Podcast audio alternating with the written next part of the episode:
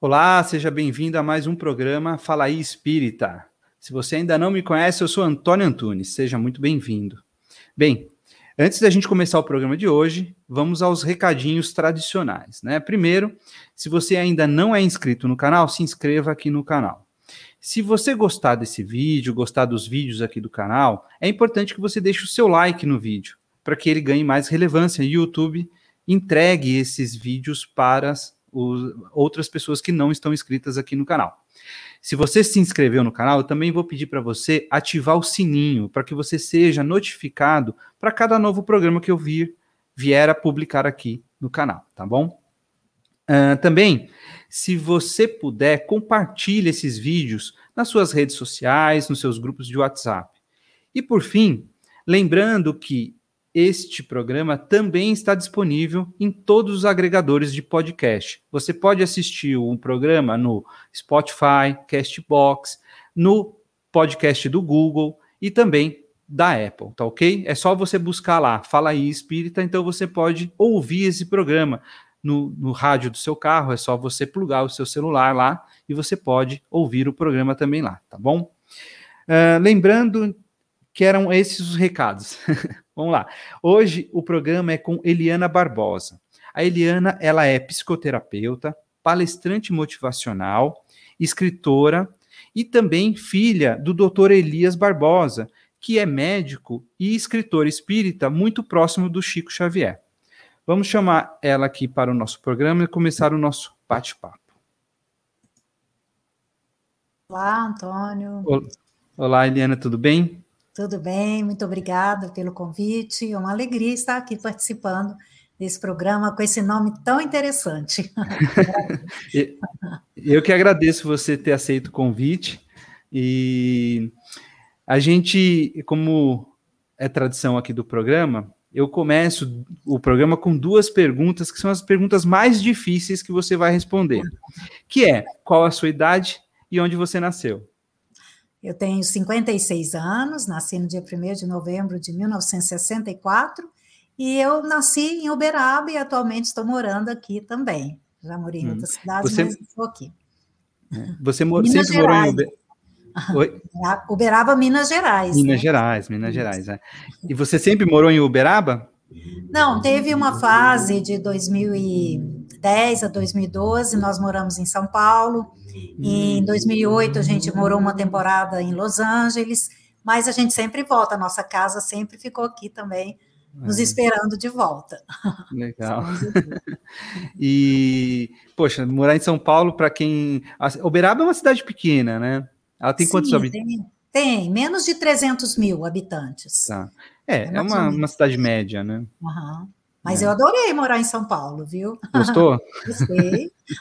Muito. É. é. o pessoal que vem morar em São Paulo, às vezes tem um pouco de dificuldade de se adaptar, né? Porque realmente é uma cidade de, acho que hoje deve estar em 11 milhões de habitantes, né? É, é, é, é muito grande, né?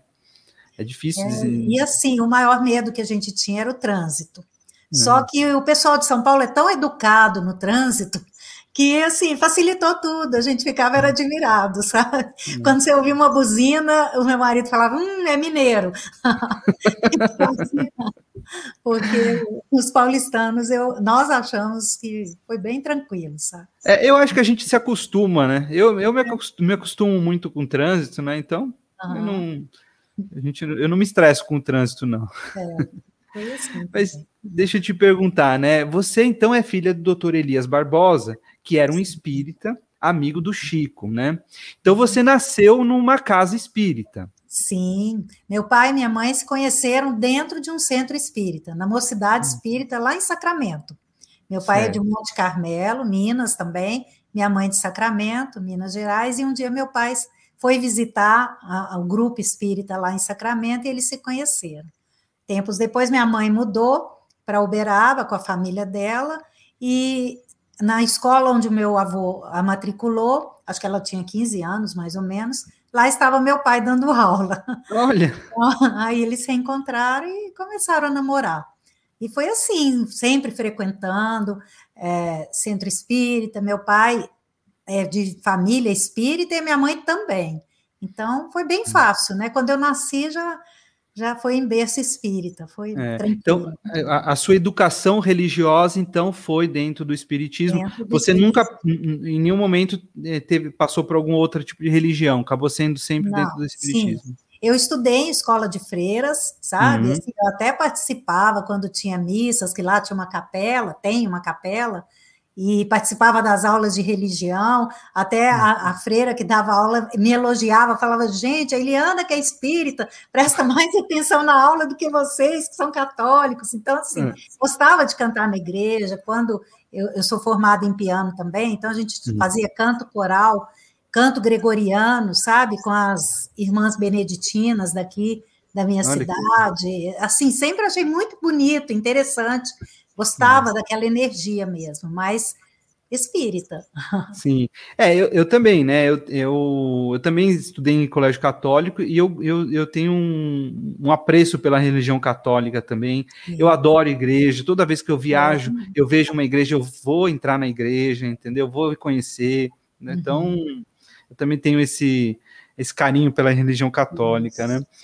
E como foi crescer ao lado tendo essa, essa experiência com o seu pai, que era um, um, é, ele era muito atuante dentro da doutrina também, sim, né? Sim. Meu pai, é, antes de se casar, foi na década de 50, ele conheceu o Chico Xavier. Foi hum. a Pedro Leopoldo, conheceu. Depois eles ficaram amigos, e aí o Chico Xavier, acho que foi em, em, nos anos de 1958, 59, pediu para ir a Monte Carmelo, que é a cidade dele, e estando, hum. ele foi algumas vezes a Monte Carmelo, psicografava, participava das reuniões do centro, e ah. teve uma dessas vezes que ele pediu para ir psicografar lá na casa da minha avó, a mãe do meu pai, sabe? Hum. Então aí a minha avó arrumou uma mesa, ele e o Valdo Vieira ficaram hum. lá, psicografaram, foi, foi assim, ele, ele se aproximou muito do meu pai, e quando meu pai veio para Uberaba, morar, já morava em Uberaba, nessa época estudava medicina, o Chico depois veio para Uberaba também, aí que eles se aproximaram mais, e o meu pai acabou hum. se tornando médico dele até Sim. 1975, quando o Chico apresentou um problema cardíaco, aí ele, é, um outro médico assumiu mesmo os cuidados com o Chico. Mas a hum. amizade continuou, meu pai tinha a chave da casa do Chico, Olha. Ele, Chico mandava chamar e ele já entrava, chegava, entrava, tudo tranquilo.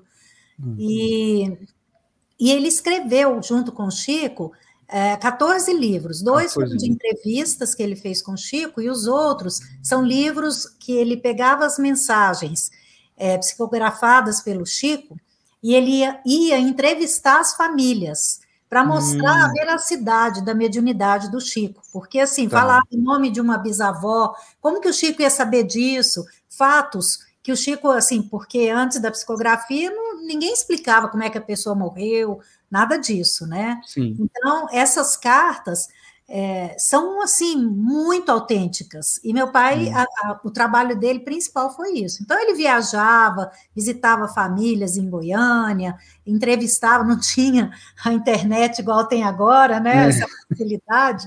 Então era pessoalmente mesmo, conversando com as pessoas. Hum. E organizou esses livros junto com o Chico, fazia revisões é, é, para o ID, o Instituto de Fusão Espírita, revisão hum. do Evangelho segundo o Espiritismo, livro dos médios, livro dos Espíritos, eles sempre trabalhando, sabe, nessa parte, hum. é, atuando. E o Chico Xavier, desde antes do meu pai casar, o Chico Xavier já ia na casa do meu pai toda terça-feira para eles conversarem sobre os livros. Aí diz que era uma festa, assim. Antes do meu pai se casar, era na casa da irmã mais velha do meu pai, a Tia Nidalva, e ela fazia bolinho para o Chico, bolinho frito, sabe? Acho que é bolinho de chuva que eles chamam. E ele adorava comer. A... O Chico Xavier foi padrinho de casamento, junto com a minha avó paterna, da minha prima, filha dessa Tia Nidal, a Zaida. Eu fui da minha de honra. então, assim, ele era muito próximo da família, muito querido. E o dia que ele ia. Na... Aí depois minha mãe, meus pais se casaram, eu nasci, meu irmão nasceu, e ele. Toda terça-feira era uma festa na nossa casa, sabe? Era religioso, então toda terça-feira ele ia na casa de vocês. Muitas vezes ele chegava antes do meu pai. Meu pai às vezes atrasava no consultório, aí chegava e ele já estava lá. Tem uma história que o meu pai conta que um dia ele falou assim para o Chico: Olha, Chico, eu não entendo o que, que acontece. Eu achei que eu tinha nascido para escrever livros, para trabalhar na doutrina espírita, mas o consultório não me deixa. Aí hum. o Chico falou assim: Ah, você quer sossego? Então pede uma hepatite e vamos entrar. É. Isso na porta de casa, a hora que o Chico estava chegando. E vamos entrar, sabe? Então, assim, hum. era... vamos trabalhar. É. E eles estavam até é. madrugada, sabe? Conversando, hum. trabalhando. É uma convivência muito gostosa. É, e vo, mas você, como criança, você, qual que é a memória que você tem de infância disso? Como que você via essa, assim, o que eu quero entender assim, qual que é a visão da criança com isso? Porque a gente sabe que a gente cresce e acaba ressignificando muita coisa, mas assim, é. você lembra quando você era criança que via isso, você entendia a importância disso? Como que é? Ah, entendi. Assim, ele era muito querido e junto hum. com ele vinham alguns amigos de São Paulo e ele assim, ah, ah, eu tenho essa lembrança muito viva. Todo dia que ele chegava, ele punha a mão no bolso, a hora que ele ia me cumprimentar e me dava um presentinho. Ele uhum. ganhava muito das amigas dele, brochinhos com pedrinhas uhum. coloridas, de tartaruguinha, de bichinhos. Cada uhum. vez que ele ia, ele me dava um.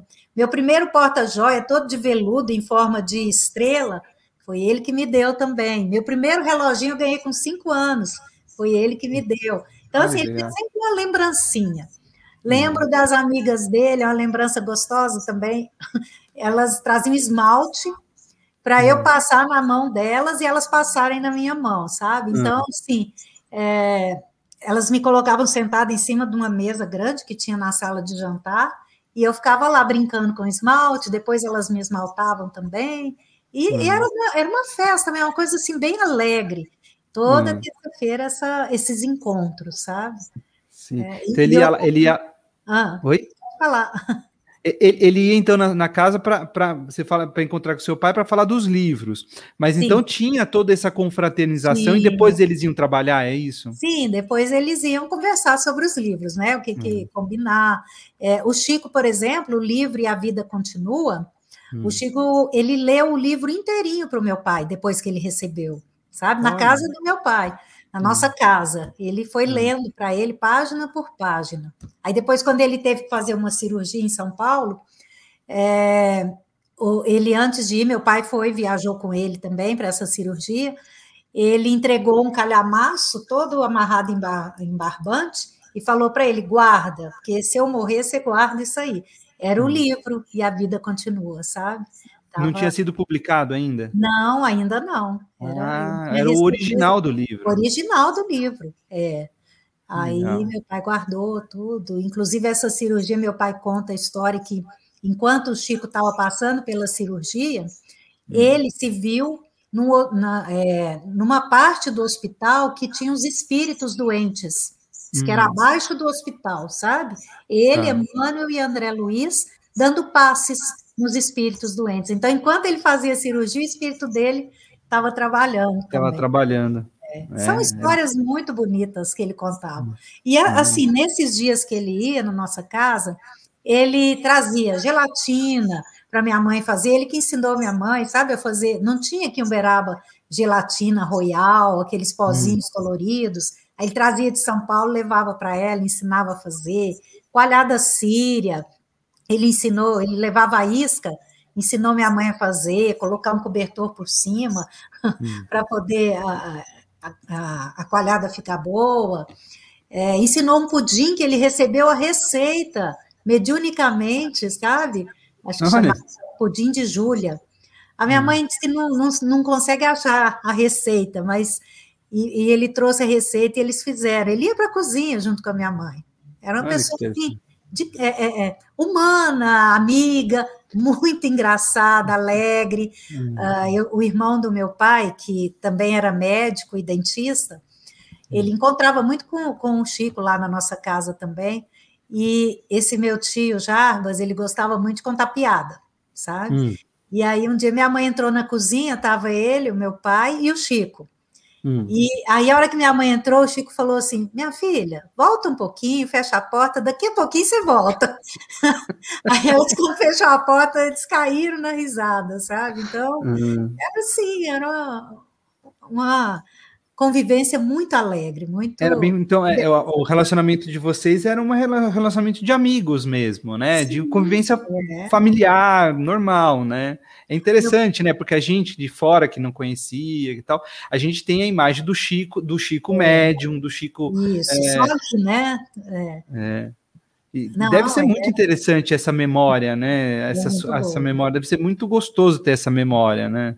É muito bom, muito alegre, muito solícito é, e, acima de tudo, muito humilde.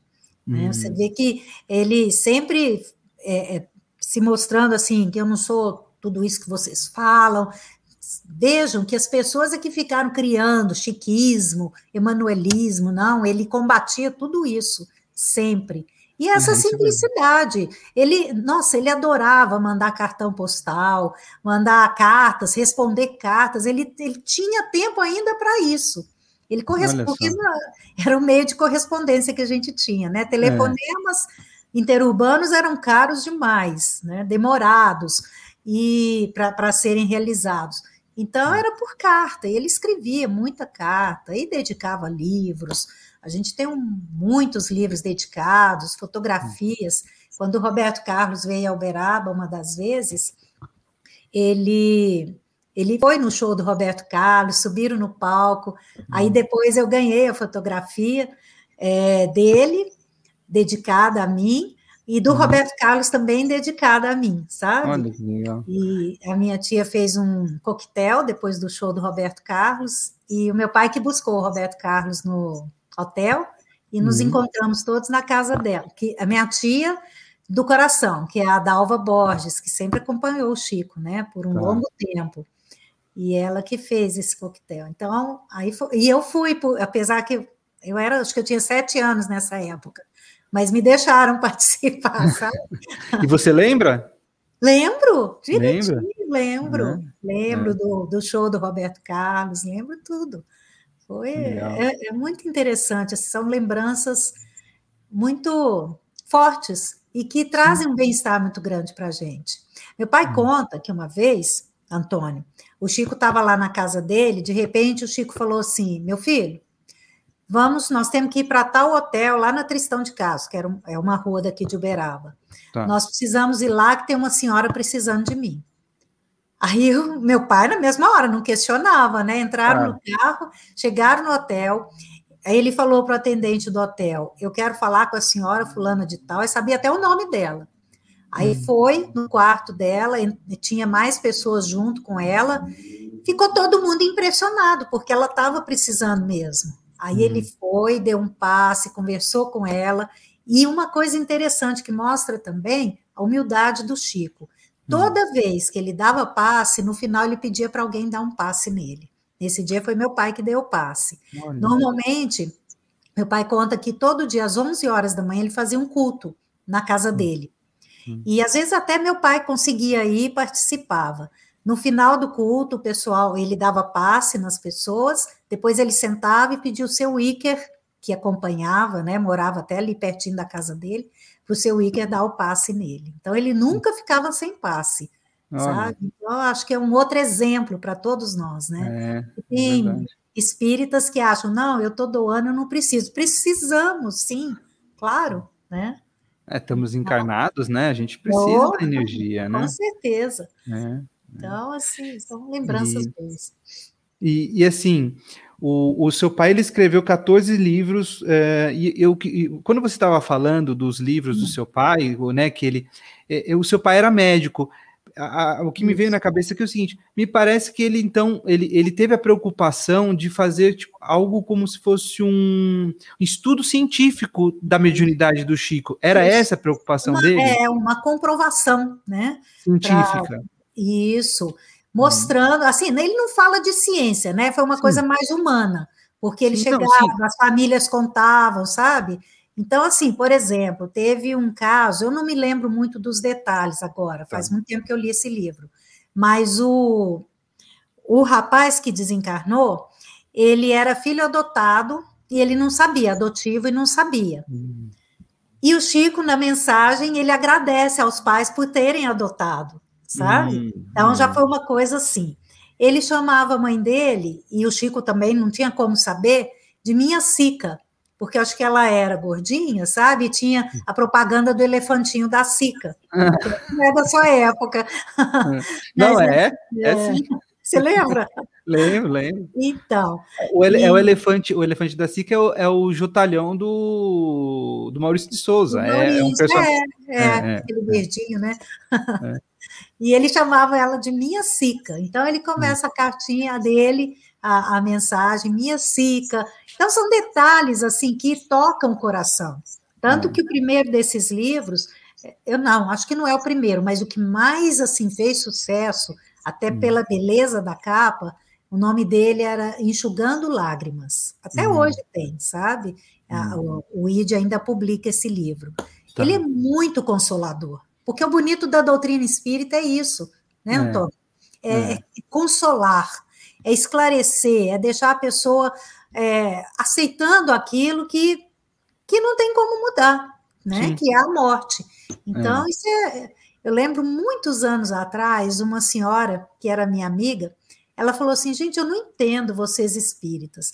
Ou vocês são muito frios, ou vocês aceitam com muita facilidade a morte.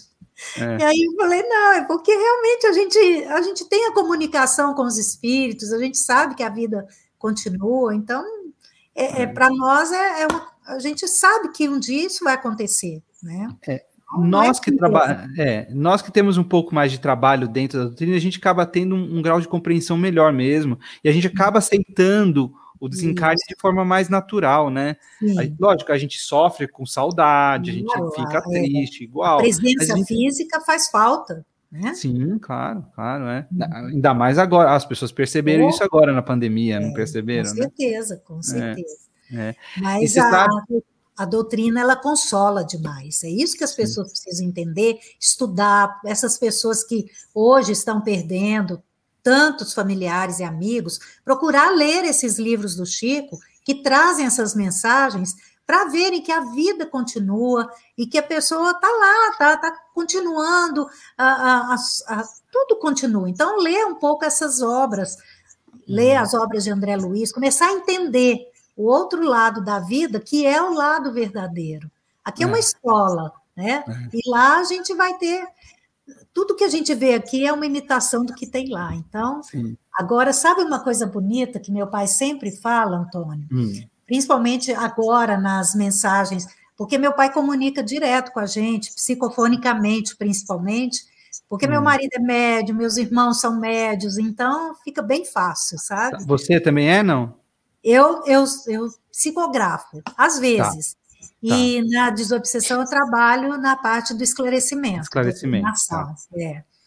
Meu marido já, já é médico psicofônico, psicógrafo, sabe? Então, tá. para ele é mais fácil. E o meu pai, numa, né, sempre nessas, nesses encontros, ele fala o seguinte: que se a gente quer ser bem recebido depois da nossa desencarnação, e é claro que a gente quer, não é? Claro. A senha é só uma: bondade. Hum. Mais nada.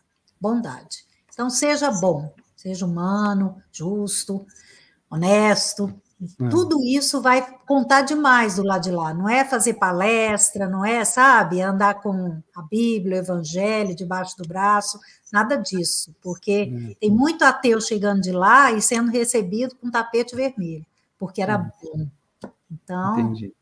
Isso é bom a gente lembrar, sabe? A senha é bondade. É. É. O agir é mais importante do que falar, né? Sim, com certeza. É. E agir de coração, né? É. Nós estamos vivendo uma época que dá muito para a gente fazer isso agora, mais do que nunca. Solidariedade, empatia, isso é bondade. Né? Sim. E, e, você, você então é, foi se desenvolvendo dentro aí desse todo esse ambiente espírita rico, com o Chico do lado, né?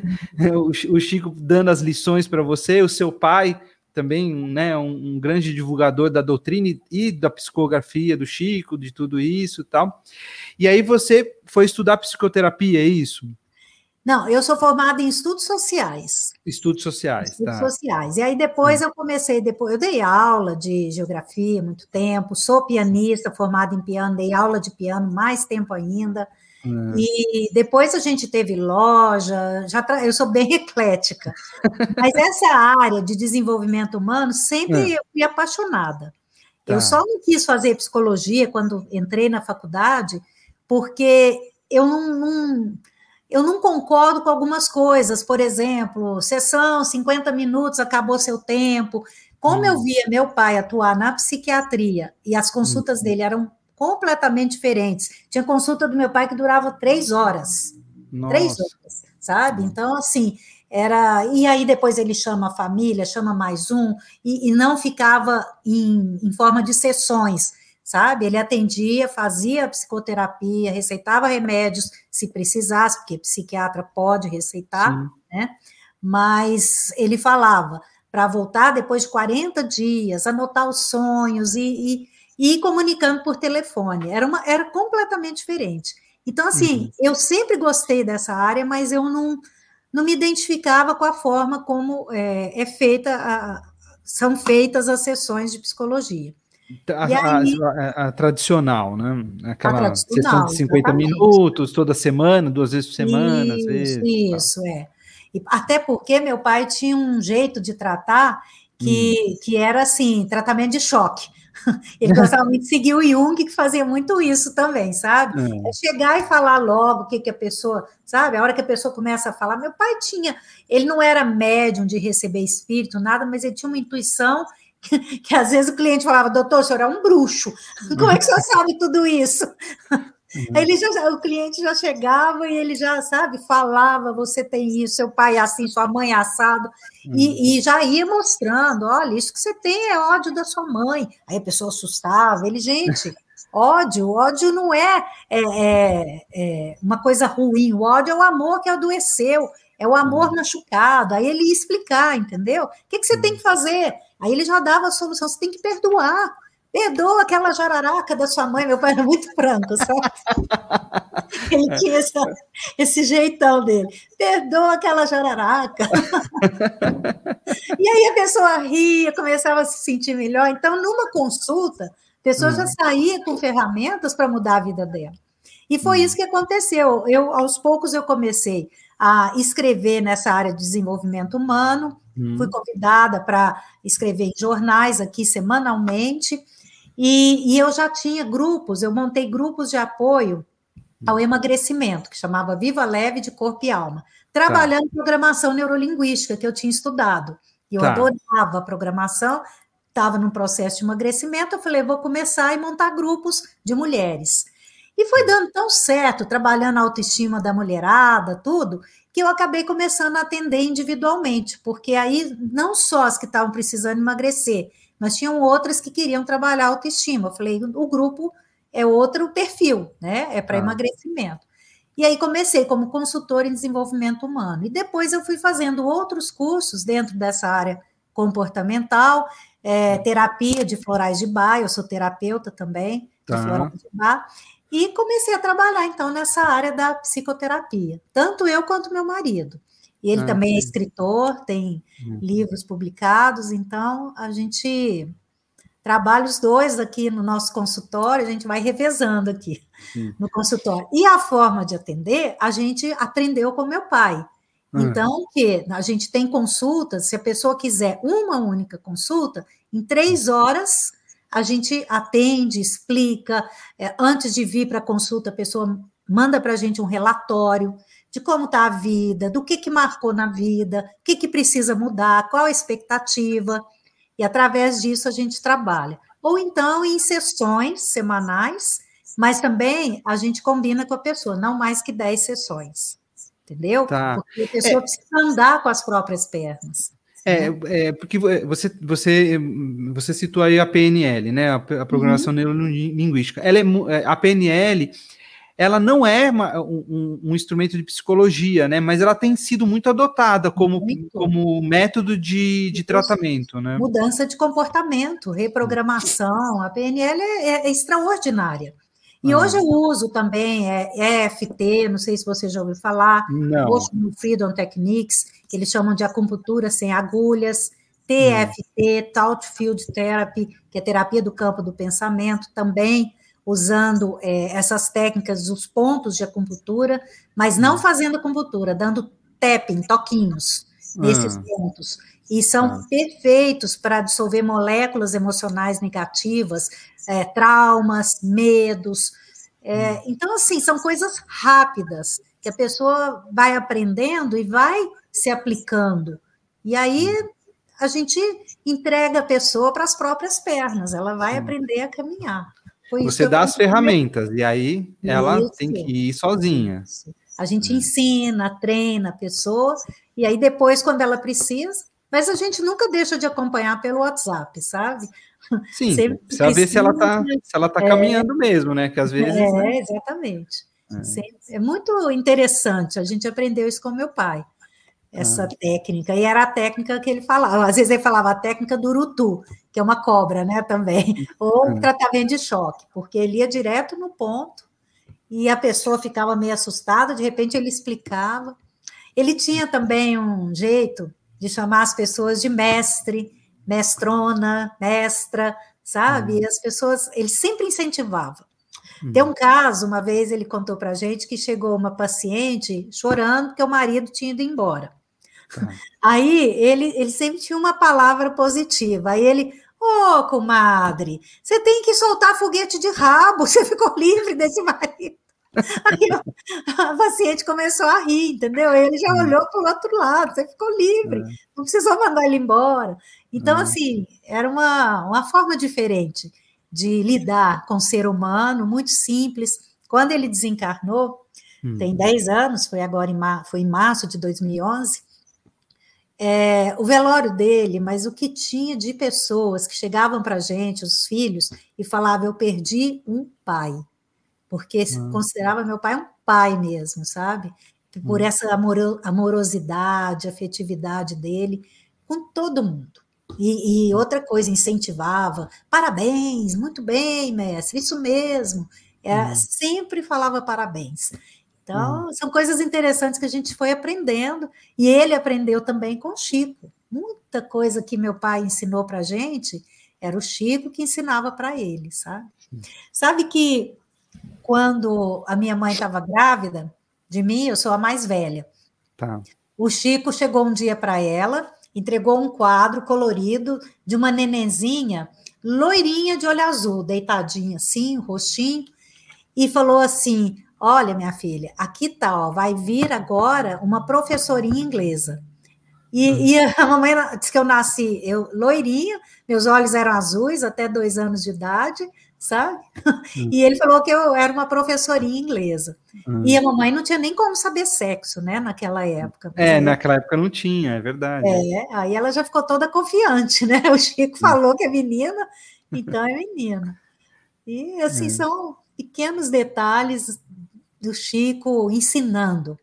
Hum. Outra coisa que ele ensinou para nós e que eu deixo aqui para todo mundo aproveitar é fazer o culto do evangelho no lar de 7 hum. a 10 minutinhos todos os dias. Não todos só aquele culto, é, não só aquele culto de 30, 40 minutos, onde você comenta, mas esse culto, para é, ele falava assim, para que as trevas não façam morada no seu lar.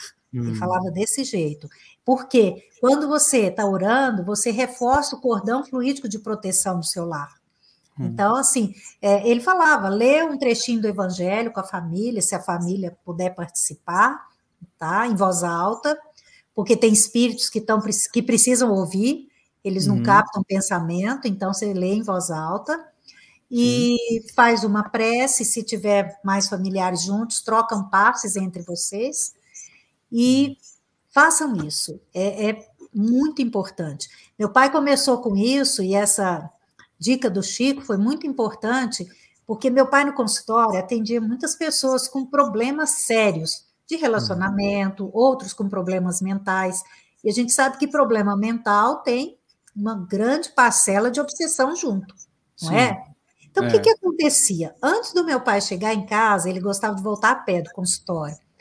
Ah, a minha mãe já sabia que ele estava para chegar, porque a turma, nós, os cinco filhos, começávamos a ficar nervosos, sabe? Uhum. Uma agitação, ou um caía, machucava, ou brigávamos. Aí minha mãe falava assim: seu pai está chegando. Uhum. Aí um dia meu pai comentou com o Chico sobre isso. Aí ele falou: meu filho, é porque os espíritos que estão lá com seus clientes, ele chamava de espíritos batedores, eles chegam uhum. na frente e já começam a bagunçar o seu lar. Então você uhum. começa a fazer o culto toda noite com seus filhos, você vai ver que isso vai melhorar. E foi dito e feito, sabe? Então, é, aí nunca mais paramos. A minha mãe está viúva, mora sozinha, ela faz toda noite sozinha. Eu, Fernando, nós casamos também. No dia, na lua de mel, a gente fez o culto e nunca mais paramos. Uhum. E é, é, religioso isso, sabe? Toda Todo noite. dia. Todo dia. É. é. porque geralmente se recomenda fazer o evangelho no lar uma vez por semana, né? isso, né? Isso. Mas olha, principalmente nesses tempos que nós estamos vivendo, Antônio, está todo mundo precisando, viu? É. Porque, e a gente vê também, assim, no, no, Brasil, deve ser no mundo também, as casas religiosas estão muito fechadas, Sim, né? É Elas estão muito restritas no trabalho delas. Então, imagina o quanto de espíritos desencarnados, espíritos perturbadores e outros doentes que estão zanzando aí pelas ruas, Quantos deles nem sabem que morreram, estavam entubados e nem perceberam que morreram? E os médiums, sem trabalhar, vão é. começando a ficar doentes, porque é. eles captam, e aí eles saem na rua para fazer uma compra. Né, o médium. O espírito percebe aquela anteninha, ele já se, se junta ali aquele médium, fica junto, aí de repente, o que, que acontece? O médium começa a se sentir mal, ou uma dor de cabeça, uma dor de estômago, dor no, é, é, falta de, de, de ar, qualquer coisa assim, e aquele espírito melhora.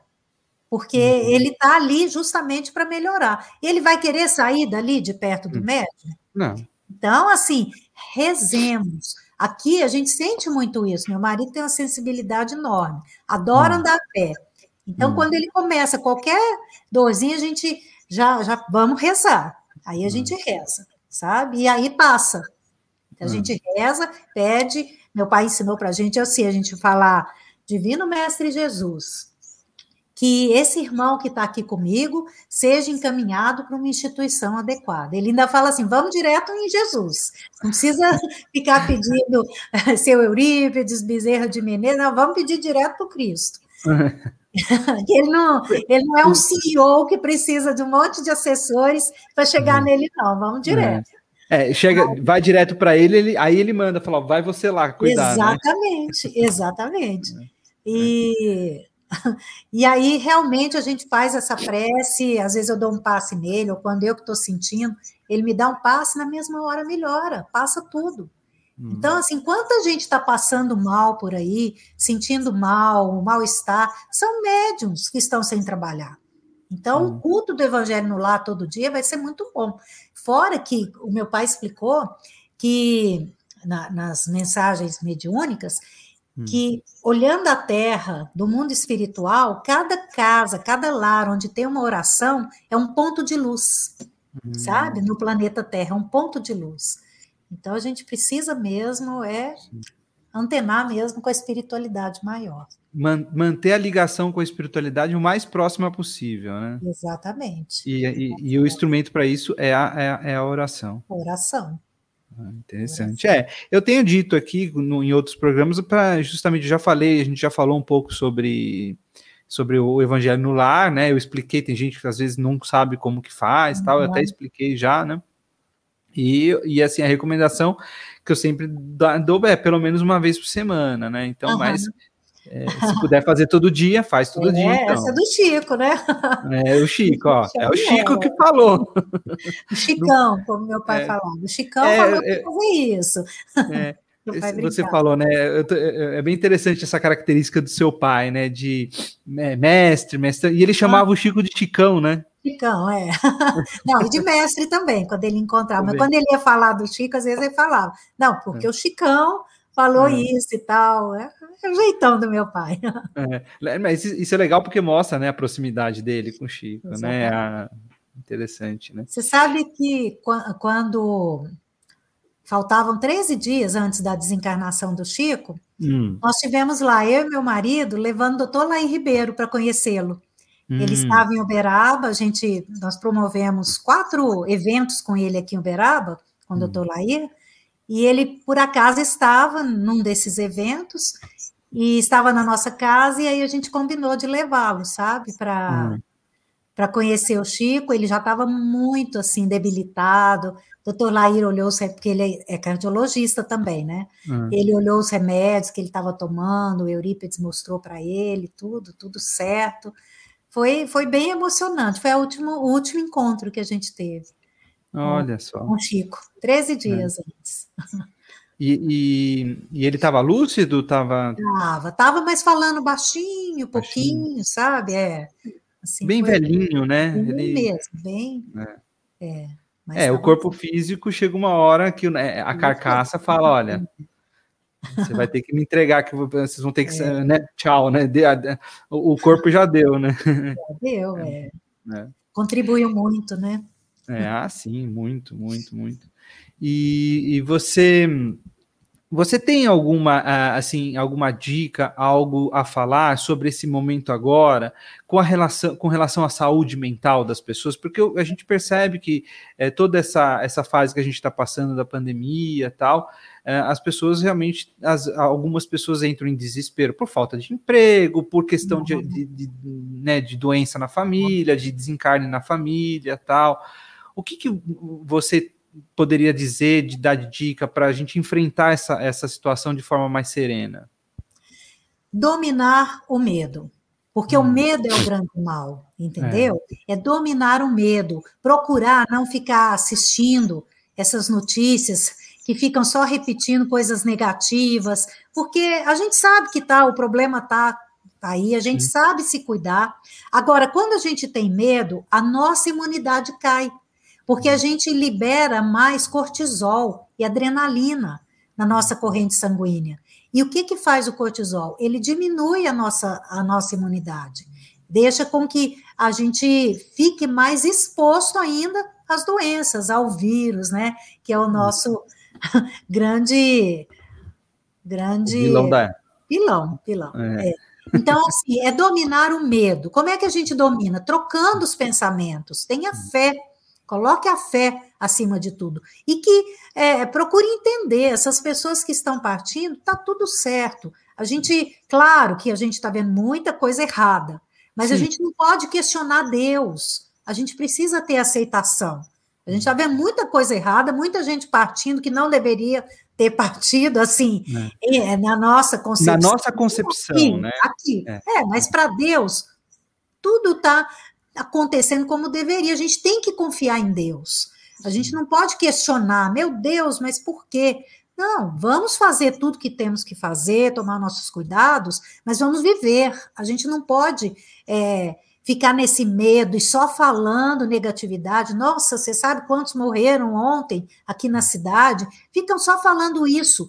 Isso é extremamente prejudicial para a nossa saúde mental. É, é trabalhar a, a positividade, o otimismo. Isso vai passar, gente. Um dia vai passar, viu? Agora, quanto mais a gente fica se alimentando dessas negatividades, mais a gente está diminuindo a nossa imunidade. E a gente tem que lembrar que a gente não tem só a imunidade física, a gente tem a nossa imunidade energética também. E a nossa energia, quando está com medo, a gente está com medo, ela é muito baixa. E a gente atrai o quê? Mais medo, mais espíritos atrasados que querem nos deixar em pânico. E aí é só pensamento ruim, você vai ter insônia, ficar só pensando. É muito triste isso, é muito. Está muito triste, porque as pessoas estão se envolvendo demais, acreditando em coisas que nem tudo é verdade. Né? Muita coisa está sendo passada é, em exagero para poder gerar o medo. É pelo medo que as trevas nos dominam. Então vamos tomar cuidado. Nós estamos passando num momento. Fé. Desculpa, é... só assim, substituir pela fé. Tá? Substituir pela fé. Isso. Nós estamos passando por um momento de transição no planeta, né? O, uhum. o, o, Chico, o, Geraldo Lemos, né? É, também aí de, de, Minas Gerais, tal, uhum. né? Que tem um publicou lá, não será em 2012, tem lá a data limite e ele explica que as fases de transição no planeta, né? Então assim, eu, estava vendo um. Me passaram no WhatsApp, alguma coisa assim.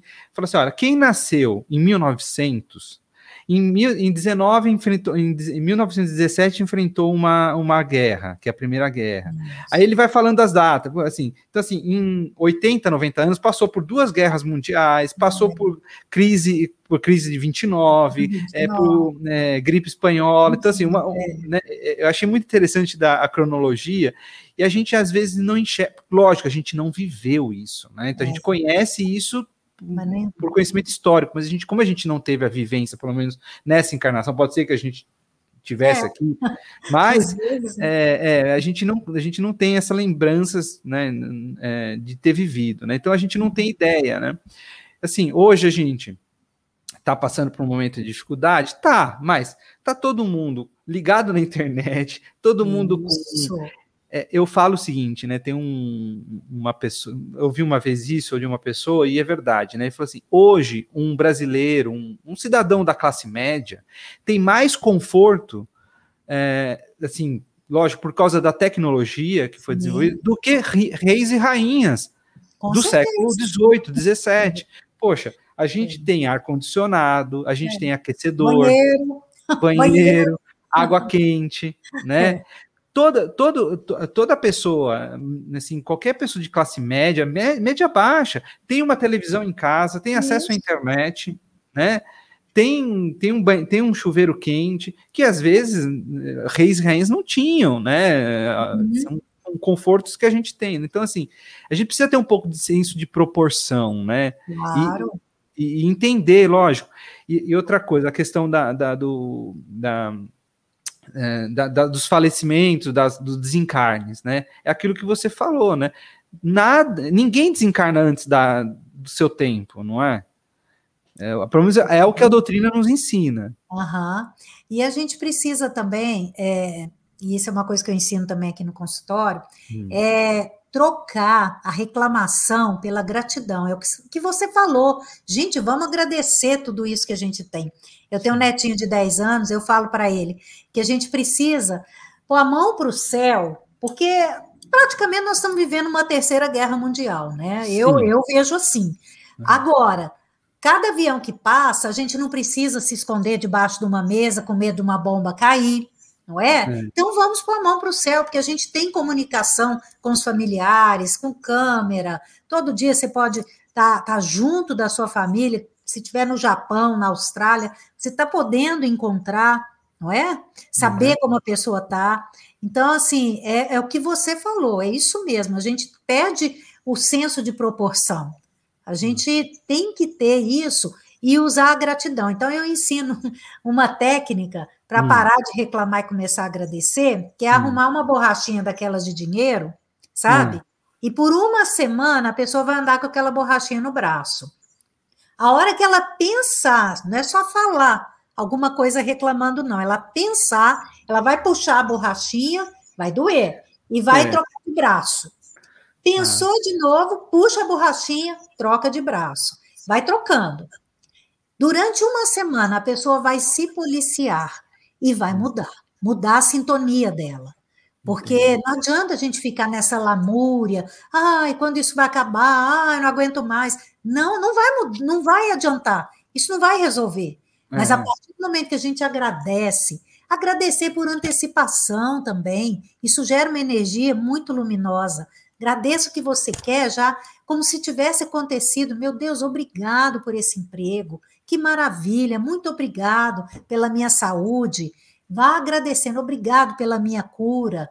Sempre na gratidão, vibrando na gratidão. Essa física quântica mostra tanto, não é, Antônio? E é. a gente precisa estudar mais isso também. Aliás, o, a, a, doutrina espírita sempre mostrou isso, né? Essa Sim. sintonia que a gente, a gente escolhe com quem a gente quer sintonizar, com o bem ou com o mal. Como que chama aquela, como que chama? Tem aquela experiência da água do doutor, daquele japonês, como ah, chama? É, Masaha, é, como é que é? Emoto. Doutor é. Masaru Emoto. Masaru Emoto. É. Maravilhosa a experiência. É. Exatamente. Né? Das moléculas da água, né, com pensamento, né, o pensamento ruim, Isso. as moléculas da água, como que elas se, se comportam. e do, né? Isso. Então, e lembrando que o nosso... Né? A água congelada. É, e o nosso corpo é 70% água, né? Exatamente. O nosso cérebro em torno de 90%. Então, então pronto, né? Vamos melhorar os pensamentos para melhorar a nossa saúde. É, exatamente, exatamente, legal. É. E, e você tem alguma outra dica, alguma outra coisa que você acha legal contar para a gente já encaminhar para o final? Ah, é isso mesmo, é gratidão, oração, muita tá. fé, viu? E combater o medo. Eu tô, vou aproveitar e já vou até falar, porque tem tá. a ver com isso que eu estou falando. Eu estou lendo um livro que não é espírita, mas é um livro muito interessante, chamado Mais Esperto que o Diabo, do Napoleão hum. Hill, que é o estudioso do sucesso. O Napoleão Hill tem livros lindos ensinando sobre o sucesso, prosperidade financeira, e esse livro ele escreveu e ficou guardado. E agora, não sei quanto tempo tem, mas no Brasil parece que ele é recente, que ele tá. foi publicado. E ele mostra isso, ele, nesse livro, ele é, imagina uma conversa dele com o diabo, que são é. as trevas, né? Nós sabemos. E, e o diabo mostra justamente isso, que ele manipula, que ele aliena as pessoas pelo medo. É atualíssimo esse livro. Então, acho que todo mundo deveria ler para começar a pensar, não se deixar alienar por tudo que escuta, porque é a, ele, ele atua assim, as trevas atuam assim, com medo da doença, medo da pobreza, medo, medo. da morte, ah. e as pessoas vão, vão entrando naquele clima de medo e se adoecendo mesmo. Sim. É a minha o, é, é, é, você falou muito do medo, né? E realmente a palavra do ano passado e desse ano é medo, porque as pessoas é. estão com medo de morrer. E é. com medo de morrer, elas estão deixando de viver. Isso, não é isso? exatamente. Elas estão perdendo tempo. É. Perdendo tempo e baixando a imunidade, quer dizer, estão atraindo a doença. É. Então a gente tem que mudar. É ter não... confiança. O que é confiança? É fé. Confiança em si mesmo e se cuidar. A gente tem que parar de confundir cuidado com medo. Você Sim. se cuidar, maravilhoso, tem que se cuidar, mas sem neurose. Sem neurose. Isso que está ruim. Né? É, As é. pessoas estão muito neuróticas com tudo isso, é. alienadas. É, tudo tem o seu. Eu, eu, vejo assim, né? Tudo tem o, o, seu lado bom, né? Eu tento enxergar o lado. Uhum. O, o copo cheio, meio cheio d'água, não meio vazio, né? Entendeu? Então, acho assim, muita gente está ah, uhum. despertando. Eu acho que, por exemplo, eu mesmo comecei esse projeto para ver se eu consigo alcançar mais pessoas né, trazer mais conhecimento para as outras pessoas, mais dicas, né, como essa uhum. que você de, essas que você deixou aqui gravado nesse vídeo. A internet é, é, espetacular porque esse vídeo a gente grava, eu publico, ele fica para o resto da vida. Se o YouTube não deixa, não tirar, vai ficar uhum. o resto da vida aqui. Então, né, uhum. é uma dica que uma hora ou outra vai chegar em alguém, né? Com certeza, é uma semente que você está é, plantando. É, e isso é muito bom. As pessoas estão mais solidárias, elas estão despertando mais para isso. Então, assim, é a gente olhar mesmo. O próprio Napoleão Hill, que é esse autor desse livro que eu estou lendo, ele sempre fala que toda dificuldade, todo sofrimento traz a semente de um grande benefício. Sim. O nosso erro é ficar focado ali em cima do problema. A gente tem que olhar problemas como desafios e ficar já pensando qual será o benefício que eu vou tirar disso tudo. É. Entendeu? Olhar para frente, no benefício. É, é, aquele negócio, né? Todo problema tem solução. Tem. Se o problema se o problema está aí, é porque você ainda não achou a solução, né? Isso. Isso mesmo. É verdade, né? Aí você então já deu uma dica de um livro, né? Isso. Eu sempre peço, é, só para a gente né, também falar, no seu site, eu vou deixar o seu site aqui no, ah, na descrição favor. desse vídeo, e ali tem os seus livros. Você quer falar um pouco dos seus livros? Os livros Meu livros, é, então, meus livros são na área do autodesenvolvimento, uhum. é, são livros mesmo para trabalhar autoestima, autoconhecimento. Esses aqui são os meus livros principais, ó, o Acordando para a Vida, Okay. Ah, esse está na terceira edição, as primeiras edições do Tolai Ribeiro, que prefaciou para mim. Legal. O Acordando para a Vida, o Cara a Cara com Alguém Muito Especial, Você. E são livros que trazem lições mesmo para trabalhar autoconhecimento, melhorar relacionamentos. E esse aqui é o último que eu escrevi, Seja o Herói de Sua História, que eu escrevi com um autor norte-americano, falando de histórias das nossas vidas. Uhum. E ele foi publicado é, em inglês também. Nós fizemos uhum. o lançamento em Hollywood. Olha em 2012. que legal. É, foi Muito bem bom. legal. Ele veio para lançar em São Paulo e ele uhum. mora em Los Angeles. Eu fui depois para a gente lançar a versão em inglês. Be the Hero of Your Story. E é um livro muito bonito também, mostrando, e ele é bem atual para essa época, para a gente sair da posição de vítima, uhum. tá? E nos uhum. tornarmos uhum. protagonistas, heróis da nossa história. Nós estamos uhum. muito vitimizados com tudo isso. E aí vem a reclamação. É. O, você conhece o Dr. Jo eh, conhecem o Jordan Peterson? Já não, ouviu falar de. Não? Não, não. não. Quem que é ele? Agora ele é um psiquiatra canadense e ele ah. tem um livro que chama 12 Regras para a Vida. Olha. É interessante ver, é, é bem legal. Ele nome. tem muito, ele, tem, ele, ele fala muito sobre é, esse a autorresponsabilização. A pessoa, eu já uhum. falei dele aqui porque eu gosto, eu, eu sou muito fã dele.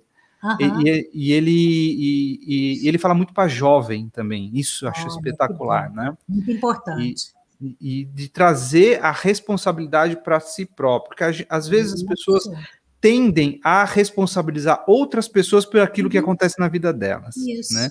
É. Sendo que elas são responsáveis por tudo que acontece na sua vida, né? Claro. Se não foi por agora, foi por alguma coisa que fez no passado, não é? É, ainda tem em isso. Em outra é. vida.